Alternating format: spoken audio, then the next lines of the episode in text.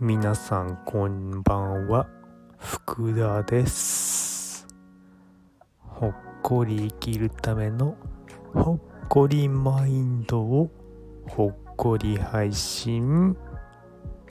福田ほっこりウェーブです。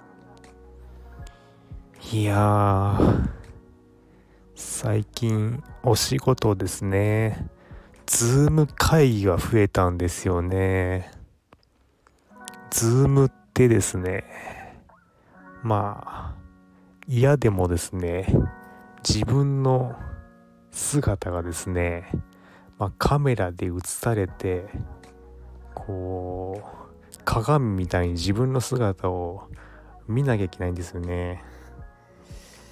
いやそれ結構過酷なんですよね。というわけで本日のテーマは自撮りです。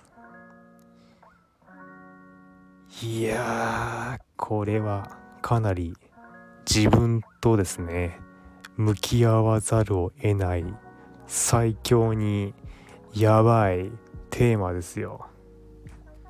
はい。というわけでねまあ昔からですねまあ家族旅行とか行ってですね自分の写真撮られるのがめちゃめちゃ嫌だったんですよね。写真撮られてこう何て言うんでしょう。こう楽しい思い出みたいな感じで自分のこう写真が記録として残るみたいなのがもうめちゃめちゃ嫌でこう何て言うんでしょうね。非常に気持ち悪さを感じたわけですよね。まあ小学校の時とかもう本当にまあ写真撮られるのも嫌でしたけど鏡見るのもめっちゃ嫌でしたね。もう鏡に自分が映ってるってもうこの世界で自分が生きているっていうのをですねこう見せつけられるわけですよね。もう超嫌なんですよね。はい。しかもですよ。自分はこうこの世界では男性の体として生まれていてこう年を取るにつれてよりこう男性らしくっていうのが求められてそのそれが良しとされるみたいなのも非常に気持ち悪さをですね感じていたわけですよね。うーん。何て言うんでしょうね。もう嫌でもその自分の容姿がですね親と似ているわけですよね。さらに徐々にこのこの地球上では男性らしい感じになることが求められるというこの最強にやばいですね。もうどうして自分はこう人間としてですねしかも男性の体で日本人としてこの世界に生まれてしまったのかというですねもう非常に本質的なですねもうやばいですね。もう自分の容姿との向き合いってですねやばいんですよね。はい。まあですねある意味それから逃げるようにして自分はまあ絵の世界と出会ってですねまあ絵というのはですね本当にもうキャンバスの中の世界なんですよね。純粋なるまあ携帯美色彩美の世界なんですよね。まあある意味そこではまああのー、妥協せず自分の、まあ、純粋なる自分の美意識、まあ、感性にですねもう何て言うんでしょうね。もう純粋になれるんですよね。はい。もうそこその世界にですね。もう逃げるようにしてですね。まあのめり込むわけですけども、まあ、ただですね。この世界で生きている以上ですね。その自分のその内側の世界とこの社会の境界としてですね。自分の容姿。はですね。やっぱりあるわけですよね。この皮膚ですね。はい。やばいよね。なのでこの何て言うんでしょうね。まあ平気でこう自撮りをしている人の神経がよく分かんなかったです。自撮りしてイエーイな人たち。いやもう自分はぜもうその世界の人たちじゃないですからってですね、まあ、勝手に自分で壁をですね作ってたわけですよね。はい。いやまあ、もっと言うと、まあ、今でこそこの福田ほっこりウェーブとか言ってこう声で発信してますけども自分の声すら自分で聞くのがすげえ嫌だったです。まあただ自分のですね容姿を醸すよりはまだマシだなって思ってやっぱラジオかなっていう感じでですねちょっとまあラジオでこう声だけですねこう発信させてもらっています。はい。まあまあもっとですね、まあ、アーティストとしてですねまあ作家名じゃなくてですね自分の本名ですね。まあ使命は使命っていう人がいるんですけども自分の本名を醸すっていうのも一つのステージでしたしはい。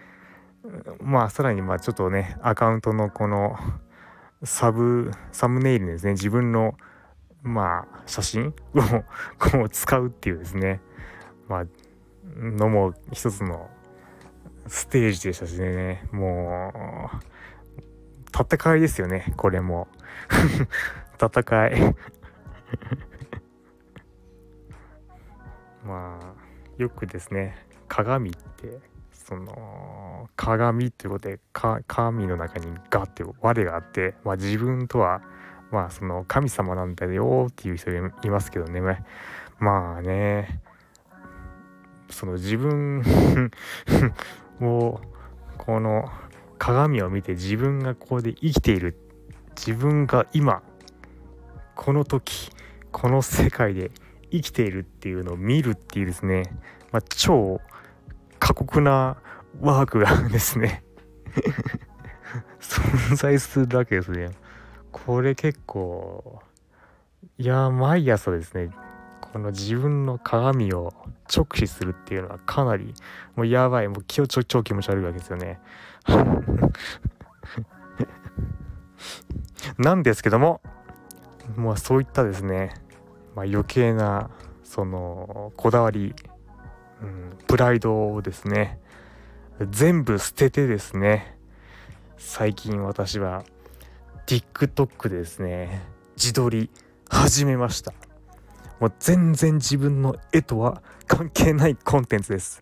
ひたすら福田が自分の好きなお酒を自分の好きな音楽を共にですね飲んでですね笑顔になるとですねもうこの超過酷なですねもう現代アート作品をですね披露しているわけですけども 意外とですね自撮りデビューしてみるとですねそうでもないですね。自分が思っているほど意外とやってみるとですねそうでもなかったです。うん。自分は一体何と戦っていたんだろうっていう気持ちになります。いやまあですね。まあ福田もですね、まあ、一つの新しいステージにですね入ったかなって感じですね。はい。まあやはりですね福田も、まあ、ある種のアーティストとしてですねプライドがあるのでまあ、本当は超理想としては、まあ、福田の絵ですよね。絵絵はですね割と福田なりに本気でこのまあ純粋なる携帯美色彩美をですね追い求めているつもりなのでですね、ま、それを見てほしいんですけども、まあ、やはりですね福田がこう顔出しした方がですねやはり反応がいいみたいなのでもう全然違うわけですよね。もう福田の絵のコンテンツよりも、まあ、感覚的にもう10倍ぐらい反応が違うんですよね。やはりそれかみたいなやはり福田がまあまあある種その絵の世界に逃げずにですね自分がもう本当にこの世界でこの容姿この体で生きているということをですねやはりですね向き合った上で表現しなきゃいけないフェーズに来ちゃったなって感じです。まあそれもですねやはり去年からこのコロナというですねもう超やばいもう全世界的なスーパーやばいアトラクションが起きたおかげでですねやはりそのマスクで皆さんが顔を隠しているわけですよね。まあ、そしてですね、まあ、まあ、ある種福田が絵の世界だけで生きていたとしたならば、まあ、全然どうってことないわけですけどもやはりものすごい違和感を感じていったわけなんですね。自分が本当に大事にしていたものは何だろうっていうのをですね1年間ですね毎日向き合わざるを得ない状況になっちゃったわけですよね。そしてですね福田にとって本当に大事なものそれは絵よりも笑顔なんじゃないかなっていうですねもう新たな領域にですね到達しちゃったわけなんですよね。いやこれはもう福田もう絵を描くよりもまずマスクを外してみんなに笑顔を振りまいてもうこの世界を笑顔にしなきゃいけないのかなっていうですね。もうこういうですねもう福田教をですね広める教授にね来ちゃったわけですよね。はい。というわけでね自撮りはですねもう嫌でも自分と向き合わざるを得ないワークなのでその自分と向き合うのが大好きな私みたいな変態さんにはですね非常におすすめなワークですね。はい。このまずはですね鏡を見てですね無条件にイケメンって言うんですよね。もう最初心こもってなくていいです。もうひたすらもうまずもう鏡見ても非常に気持ち悪くてもいいからもう直視して「あなたはイケメンです」って。もうあなたはこの世界で生きていていい存在っていうワーク。もうこれも超やばい。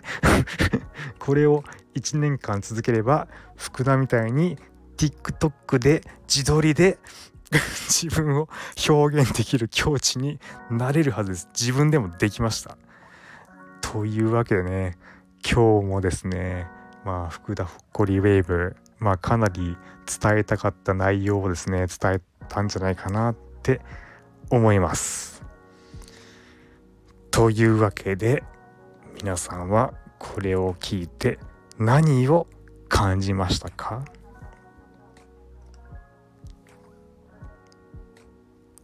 この放送はあなたのほっこりライフを応援する福田の提供でお送りしました。